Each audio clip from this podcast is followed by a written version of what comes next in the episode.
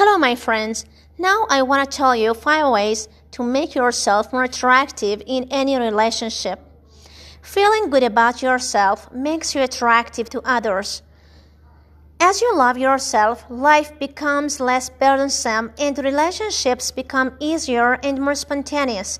You don't spend your time second guessing what others are thinking about you and where you stand in your various relationships.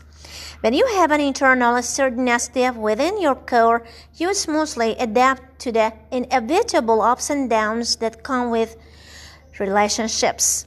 Here are five ways anyone can make themselves more attractive in relationships. Number one, don't take yourself so seriously. Number two, do the right thing anyway.